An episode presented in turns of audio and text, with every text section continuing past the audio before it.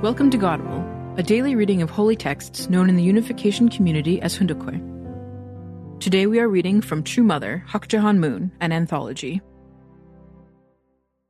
Book 3, Part 1 The Road to a World of Peace. Section 1 God is the Origin of Peace.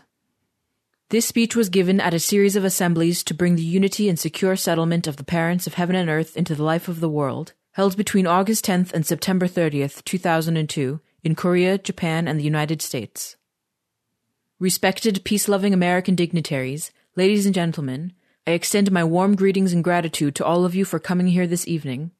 You are now joining more than 70 million people worldwide, including 7 million in Korea and 700 million blessed couples in the heavenly spirit world who have participated in these gatherings for peace. We are living in a truly historic and providential moment. This is a time of great heavenly fortune, the time when we will build the ideal kingdom of peace that heaven and earth have longed to see for 6,000 years. It is time to build the kingdom of God in heaven and on earth. Throughout providential history, God raised up various religions in concurrence with different historical periods and regional cultures. Working among these diverse traditions, men and women of faith have made continuous efforts to achieve a world of peace. Yet, even today, human beings groan and travail because we are still unable to free ourselves from all manner of unethical and immoral behavior. People everywhere are dismayed by the truth that a seemingly unstoppable tide of immorality is now rushing in with the power of a surging storm, threatening to sweep us all away in its turbulent waves. This is the tragic portrait of humanity in the present time. Yet this does not mean there is never to be any hope. My husband, the Reverend Sun Myung Moon, and I have dedicated our lives to conveying the Word of God. Our prophetic messages have been proven to be a true witness that transcends the earthly limitations of this age and our environment. Creation of humankind and the fall. Today, once again, I come before you with a message from heaven. You can decide whether or not to believe it. However, I stand here firmly resolved to act in God's stead to convey his message to the world in the time of the last days. The title of this message is God is the Origin of Peace. I sincerely hope you will open the doors of your heart I encourage you to humbly receive heaven's warning to all of us living in the last days. In this age of ignorance and confusion, we need to be wise in this way. In the beginning, human beings were created to live centered on God in the Garden of Eden and to live in freedom and peace for eternity. However, as a result of the fall of our first ancestors, Adam and Eve, the vision of this originally intended world never became reality. Instead, from the day the fall occurred, a history of suffering and sorrow unfolded on this earth. God intended human beings to live with his true love and true ideals. However, we were unable to grasp those ideals and did not even comprehend what true love is. He wanted us to sing songs of freedom and peace, to possess the complete happiness of becoming one in heart in the presence of the Creator, and to return glory to Him. He intended for us to live in an environment of perfect joy. However, we lost the garden of happiness. Tragically, we have not been able to become a holy people. Satan invaded the human family, defiling the relationships of true parents, true family, and true brothers and sisters. Satan corrupted our true tribe, true society, true nation, and true world. That is not all. Satan is the one who has driven God to spend the past 6,000 years in a state of suffering and struggle. The fall marked the beginning of the history of spiritual death. From that day on, this became a world of suffering instead of a world of peace. No matter where in the world we live, we have been doomed to the way of conflict and struggle instead of peace. Within the individual, there is continuous conflict between the mind and body. There has been conflict within families that has expanded into conflicts within nations and throughout the world. Today we find there is no place on earth free of conflict. We have come to terms with the fact that we are responsible for this history of sin. I repeat, all conflict is the result of the fall. If the whole world had originally grown from the good seed of a good tree and in a good environment, then without doubt the world today would be a world of peace, a world of hope, and a world with a secure future. However, this was not the case. We live in a world in which good and evil are tangled together. Even a good seed has difficulty bearing good fruit when surrounded by an evil environment. The same is true for human beings. For humanity as a whole to be good, it is first necessary that each individual be good. However, for such individuals to bear good fruit, we must create a good environment in the nation and world. Just as the natural world passes through four seasons, human history needs to continue eternally by revolving through cycles that are like spring, summer, autumn, and winter. Because of the fall, though, our world has never experienced that first moment of hope in which all humanity could take delight, the joyous springtime when we could greet the day of glory. Cain and Abel, the children of our ancestors Adam and Eve, were not born out of God's love. Adam and Eve were to have created God's true lineage. They created Satan's false lineage instead through the act of the fall, so the children they bore were not truly God's children. They were actually children of the devil, Satan. Adam and Eve became the sinful ancestors of humanity, and the Bible records that they were chased out of the Garden of Eden. That is why in John 8:44, Jesus scolded the people saying, "You are from your father the devil, and you choose to do your father's desires." Without the fall, Adam and Eve would have received God's words of blessing. He longed to tell them, My beloved Adam and Eve, I created you in order for you to build a world fulfilling the purpose of creation and to live in a garden of love. You are my children who will be the masters, the parents and the king and queen of peace and happiness. Our ancestors Adam and Eve were destined to stand as the everlasting true owners, true parents, and true king and queen of both the earthly world and the spiritual world. We have the responsibility to liberate God, then what was it that pushed human beings into the tragic path of the fall? The fall of humankind took place when human beings embraced self centeredness instead of obeying God's word. Today, the fruit of the fall is seen clearly in the extremes of selfish thinking and behavior that rage around us with impunity. I am speaking of the reprehensible behavior of people routinely seeking their own benefit and convenience, regardless of others. I refer to the shameless attitudes of people trying to save themselves without concern as to whether others live or die. Such behavior stems from that which brought about the fall. This is certainly not the type of conduct envisioned by God at the time of the creation. God did not desire to bring about such a world, and we never wanted to be born in such a world. Therefore, God has set his purpose to clear away this tragic, sorrowful, and painful history and build the world of peace, happiness, freedom, and goodness that he originally desired. He is working to set this fallen world right. This is the path of restoration and the path of the providence of salvation. As the descendants of Adam and Eve, all human beings are fallen. However, within each of us there still exists an original mind and a conscience that direct us back toward the originally intended world. This is why people throughout history have always desired and longed for the world God originally sought to create. This long cherished desire remains today as an ideal that cannot be extinguished or ignored. God has carried out his providence again and again, in each historical period, so that he could inspire fallen human beings to return to his ideal with a new heart. For if no central person capable of moving heaven and earth with this ideal appears, then true freedom, peace, and all other ideals will never come about. Humanity will be fated to endure an endless path of sorrow and indemnity of astronomical proportions. In these circumstances, God cannot appear to us in glory, peace, or freedom, and the path of restoration cannot be an easy one. God appears in the midst of difficulties, and to meet him we must first make ourselves a sacrificial offering. This is because the path of restoration is the way of indemnity. This means that until we are able to wipe away the sorrow in God's heart and dissolve all the grievances there, we cannot hope to accomplish peace among humanity, much less see God's ideal of creation bear fruit on earth. Since God's pain was caused through the fall, we are responsible to liberate him from the burden of grief that weighs like a massive stone on his heart. Yet who among us is truly thinking like that today? Even the most devout believers in Jesus are blind and deaf to this truth, thinking they will simply be forgiven. However, as fallen human beings, we need to return to the state before the fall. Having lost God, we must go back to the state of grace we would have enjoyed had we never lost Him. Having lost the true parents of humanity, we must return to the position we would have held had we not lost them. We must return to live in a garden of peace centered on God and true parents as their children. What strategy does the omniscient and almighty God use to change this hellish world into a world of peace? We need to be reminded that in order to accomplish this purpose, God has endured a history of sacrifice and bloodshed, and has suffered through so many wearisome religious rituals and rules. This history is referred to as the providence of salvation or the providence of restoration. Originally, if human beings had not fallen, our mind and body, being centered on God's love, would not contradict each other. Because of the fall, however, the mind and body came to stand in opposing positions. Therefore, even if it were possible to somehow be transported to an ideal world, Without each individual solving this mind body problem and establishing a true standard of heart, living in such a world would not be ideal. The Absolute Being, who is the Lord of creation, created the entire universe in order to share love and oneness. He formed humans, the highest among created beings, to stand in the position of lords of creation. To do this, we must be able to embody God's heart. Becoming one with God's heart does more than establish the parent child relationship between God and ourselves. It is also the link connecting humanity with the rest of creation.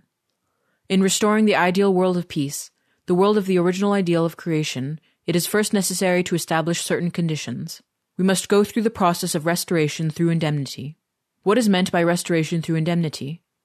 Whenever something or someone loses its original position and state of being, it cannot be restored to its original position and status without first paying a certain price.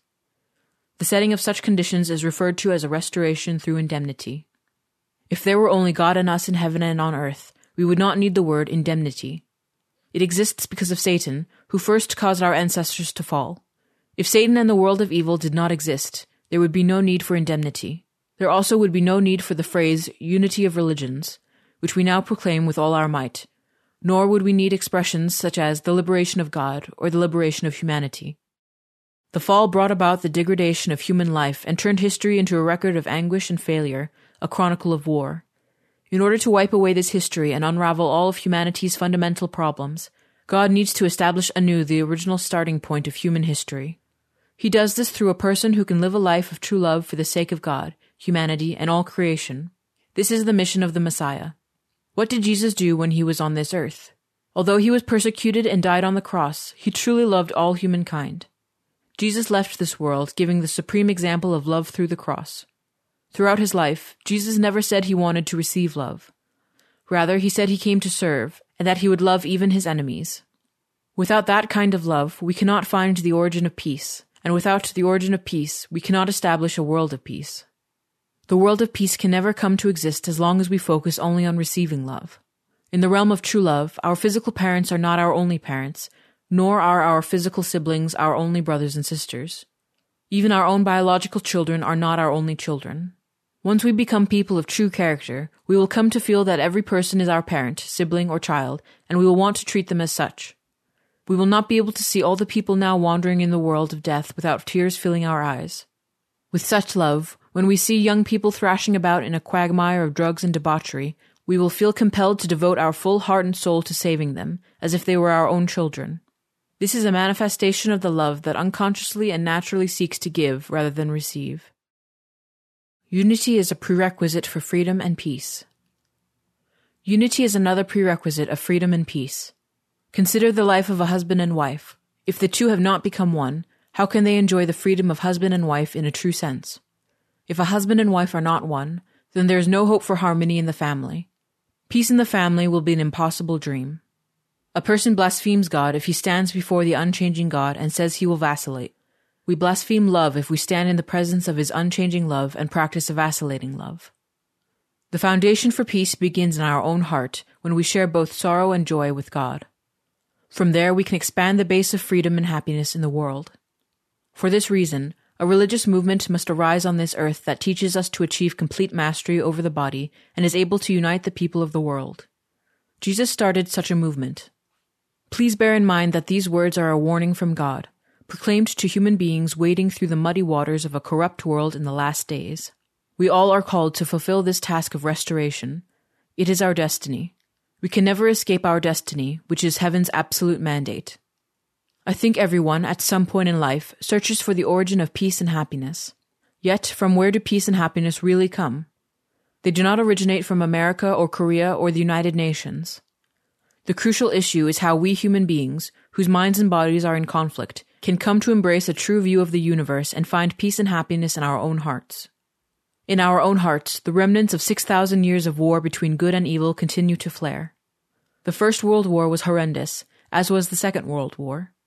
Such wars, though, were relative skirmishes in a much larger conflict, and neither lasted more than six years. Yet, the struggle between mind and body that goes on within each of us is the worst kind of war. It is a war that seemingly knows no end and whose inevitable result speeds us to ruin. Everyone feels the torment of this struggle in his or her own life. The confrontation between mind and body is a fierce battle of good versus evil, representing the prolonged struggle between God and Satan. Because of this conflict, the ideal of the true human potential has been hidden away in a dense fog and trapped behind a high fence. We must generate a wind of truth and love that is strong enough to sweep the fog away. We must tear down the mighty fence between our mind and body that stands so high as to pierce the sky. The course of overcoming the struggle is our destiny. To win this battle, we must overcome the desires of the body, such as for sleep, money, and unprincipled sexual satisfaction. When he set out on his course decades ago, my husband, Reverend Moon, declared as his personal motto Before seeking dominion over the universe, you must first control yourself. and that is how he has lived throughout his life. We must be honest about the state of the world and of our nation today. The Bible says that in the last days the hearts of humankind will grow cold, and that the world's people will live like orphans. It also predicts that nations will flounder in confusion and despair. Have you ever experienced true peace in your heart, even for a moment? And does our nation have a true leader? Where are the true patriots who truly love this country and its people to the extent that they are willing to offer their lives to bring about peace? Who can put forward a philosophy or teaching with the power to save the young people of this country, who are morally sick and spiritually declining? Their plight is truly pitiful, and we cannot help feeling intense grief for them. All this goes back to the fact that none of us have been able to establish a standard of one heart, one body, and one thought within ourselves. Without individual mind body unity, how can we hope for harmony in the family, or peace in the country or the world? Throughout the ages, our original minds have longed for peace, happiness, and unity, the problem has always been our physical body, which is at war with the desires of the mind. Yet our flesh is the container that holds our mind, so we cannot just discard it as we wish. The important thing is how we govern this physical body, whose impulses and directions change minute by minute. After the fall, the human body becomes Satan's dwelling place. As the apostle Paul laments in Romans 7:23 to 24, I see in my members another law at war with the law of my mind, making me captive to the law of sin that dwells in my members. Wretched man that I am, who will rescue me from this body of death? When we look honestly within ourselves, we can all see elements of good and evil. Our mind or conscience is oriented toward good, and our body pulls in the opposite direction, toward evil. If we cannot resolve this conflict of mind and body, then sin will indeed torment us for eternity. This was true even for so great a saint as Paul. Perfection of character through the unity of mind and body. Ladies and gentlemen, what is the true way to world peace? War cannot be the answer. Neither is wealth, power, or knowledge. Nor can peace be achieved through the political or diplomatic power of the United Nations. Nothing really can be expected from the Forum of the UN as long as its fundamental concerns are the desires of factional individuals and the national interests of each member state. As long as fallen nature remains within us, history will always be riddled with struggle and turmoil, and this will be the case, no matter how much we may sing of our ideals or cry out for peace. This is why we conclude that we will not find the path to peace until we have pulled out this fallen nature by its root. The way to world peace does not lie far off at the ends of the earth. Rather, it will be found only in the place where each of us is able to unite our divided mind and body. The wider the gap between someone's mind and body, the greater the struggle and the stronger the resulting pain. The mind is God's sentinel, while the body is Satan's vanguard. We need to narrow the gap between the mind and body and finally unite them entirely. To pull out our deeply rooted fallen nature that was inherited from our false parents, we need true parents. They alone are able to free us from Satan's false lineage. We must meet the true parents and achieve mind body oneness and unity of thought by learning from them how to practice true love and how to live a life for the sake of others. Ladies and gentlemen, look at the world. There are so many problems. They begin with struggles between mind and body and husband and wife and go all the way to conflicts and wars among nations. They can be traced to countless causes. However, if we dig down to the root cause, we will always arrive at the problems between mind and body and man and woman. The history of human suffering began with a false relationship between a man and a woman. Disharmony within the family quickly developed into a multitude of problems in the society and then the world. If we could just resolve the problems involving men and women in every family, every society and country, and on the worldwide level, and establish one model family, then the world would be able to unite as a world of peace. It would become the ideal world of the original creation. God originally wanted a world of true peace to take root on this earth, centering on our first ancestors, Adam and Eve. If they had not fallen and had grown according to God's will and developed a mature character, they would have received God's blessing, formed an ideal family, and built the kingdom of heaven, free of evil and suffering. That would have been an eternal world of peace. From generation to generation, human beings would have enjoyed a life of happiness. We would have been able to communicate directly with God as his direct sons and daughters, and to commune freely with our ancestors in heaven. The world would have become a place in which good would have had absolute dominion, and people would have been incapable of sinning. Human history began on the wrong foot, yet our heavenly parent did not forsake us. Instead, for 6,000 years, God has devoted his heart and soul for the sake of finding his lost children. Not once has he regretted that he created human beings. He has never been discouraged in the face of Satan's ability to have his way. With single minded devotion, God has worked with true love and forgiveness to carry out his providence of restoration. It is not by mere happenstance that we are able to study and learn a little more deeply about God today than we could before. We need to be grateful for heaven's grace and thankful to our ancestors who guided us to this truth. Our utmost task is to perfect our character through the oneness of our mind and body, to set right the families that have splintered under Satan's rule, and to establish ideal true families. God's hope is to dwell eternally with a family that is united through three generations. The greatness of true love is that it enables us to become God's object partners and also enables God to become one with us. The ideal family attends the grandparents as they would attend heaven and shows absolute obedience to the parents and creates children through the absolute relationship of a husband and wife who raise their children in purity and without sin. When we do this, our families will attain a unity of heart with God and become the birthplace of eternal happiness and peace. Ladies and gentlemen, human beings originally were created so that our mind and body would respond to God's true love and unite into one. Many people on the earth today, however, live in ignorance of the role of the mind. They do not know that the mind actually is the basis upon which we can develop the character that can find peace centering on God's love.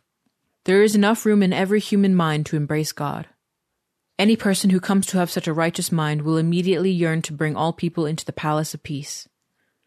Because we are God's children created in His image, we all possess the potential to be free of mind body conflict and to establish the origin of true unity in ourselves. We need to heed God's final warning. There is no possibility of contradiction or conflict within God, the absolute being. His divine character is reflected throughout creation and in human beings in the dual structure of mind and body and male and female. God exists in a state of absolute and total unity within himself. So it stands to reason that human beings, who were created to resemble God, the great King of all creation, have the ability to achieve the full unity of mind and body. Yet, as a result of the fall, human beings lost the standard of harmony and unity between the mind and body and live instead in a quagmire of struggle and contradiction. In a world in which the forces of evil are rampant, it is nearly impossible to live a life in which the mind has complete governance over the body. This is why God, in His wisdom, has permitted necessary and appropriate religions to arise for the sake of saving fallen humanity, giving consideration to every age, culture, regional environment, and circumstance. Throughout history, human beings have tried to follow the teachings of religions and to steadily pioneer the path of life centered on the mind. We have learned the path of self denial and how to place our hope in the eternal world and not be attached to the present reality. In Christianity, for example, we are taught to focus on God's kingdom and his righteousness, not to this world. The scriptures warn us not to be selfish or to seek to live lavishly. Christianity has always emphasized the peace that originates in the world of the mind and heart. A good illustration of this is Jesus' teaching The kingdom of heaven is within you. This concept of the kingdom of heaven has nothing to do with worldly affluence or power and is echoed in many other faiths. Buddha's declaration, in all of heaven and earth, I alone am the honored one, can be understood in the same way. Methods may differ from one religion to another. However, the mission of all religions is to strengthen the internal hope and aspirations of human beings. They guide us to examine ourselves and to live a life in which the mind governs the body. In this way, God has carried out his providence for human salvation through religion for 6,000 long years. The fact is, up to the present, no religious leader or sage has been able to show us how to completely overcome the conflict between mind and body and bring about eternal unity and lasting peace. No one could teach us how to subdue the body, once and for all, by centering on the mind. No one could show us how to find true peace. No one could bring us to that point of complete unity, where parents become eternally one, and husbands and wives, brothers and sisters, parents and children, and the extended family can eternally unite as one. Now, however, the time for peace has come. Heaven's long wait has ended. We are living in the final moment of the last days of human history. Heaven cannot extend history or allow any further delay in the providence of human salvation. This is because the true parents, whom heaven and earth have hoped would come and have longed to see, are now on this earth. They are taking all responsibility upon themselves and are successfully completing the providence of restoration. In a world entangled in chaos and debauchery, they are establishing an order of true love. Ladies and gentlemen, it is said that those who believe will be blessed. My husband, the Reverend Sun Myung Moon, and I, who are bringing this truth of heaven to you, are standing as the true parents. The teaching and thought of true parents revealed to Reverend Moon is a truth that promises peace to humanity. Both communism and democracy have tried and failed to bring peace. The thought that will prevail is Godism, which is the philosophy and tradition of living for the sake of others. Only this sacrificial way of life based on heavenly parentism is capable of leading us to eternal life and peace. In this way, we will come to the amazing realization that, as God's reciprocal partner of love, we will come to possess a value even greater than God's. We must praise God for this. This love is the only way that we at last can connect to the eternal world of peace. It is the starting point of eternal life in the kingdom of God on earth and in heaven. The Council of Messages from the Spirit World. In our capacity as the true parents of humanity, my husband and I already have united the entire spirit world. We are receiving messages of support and unity from the founders of the four great religions centering on Jesus, including Buddha, Confucius, and Muhammad, and from 120 major disciples of each of these leaders.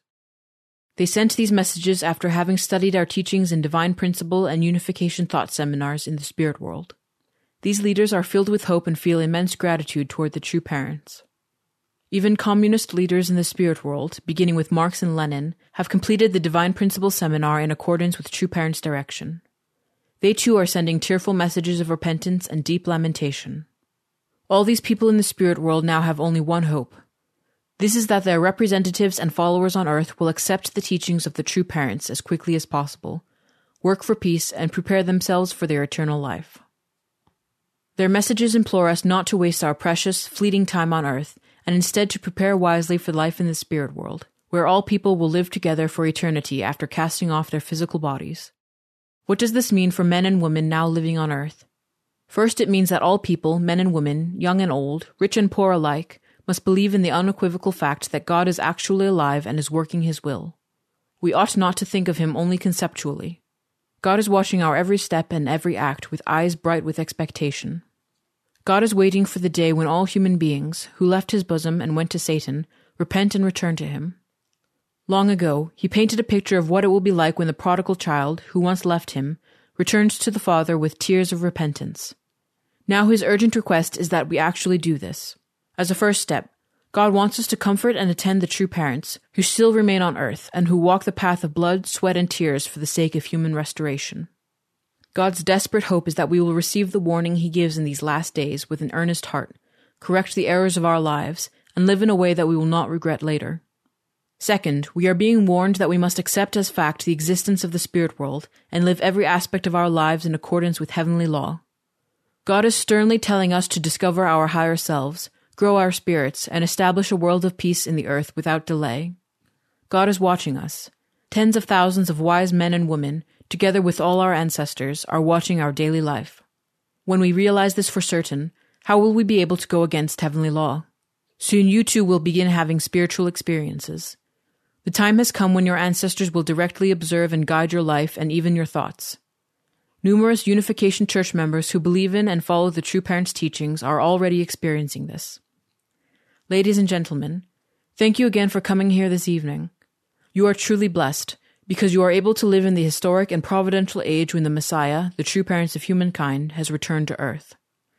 This is the time when North and South Korea and all other nations will be unified, not by guns and knives, but with love and truth. This is the time when all the religions of the world will become one under the guidance of the true parents, and when all the sages and ancestors in the spirit world will come down to earth to live with us and communicate directly with us. I would like to conclude this address by urging all humanity to fulfill the responsibility to which we have been called by uniting to build a world of peace that transcends race, belief systems, and national boundaries. I pray that God's boundless blessings will be upon your family and nation in abundance. Thank you very much.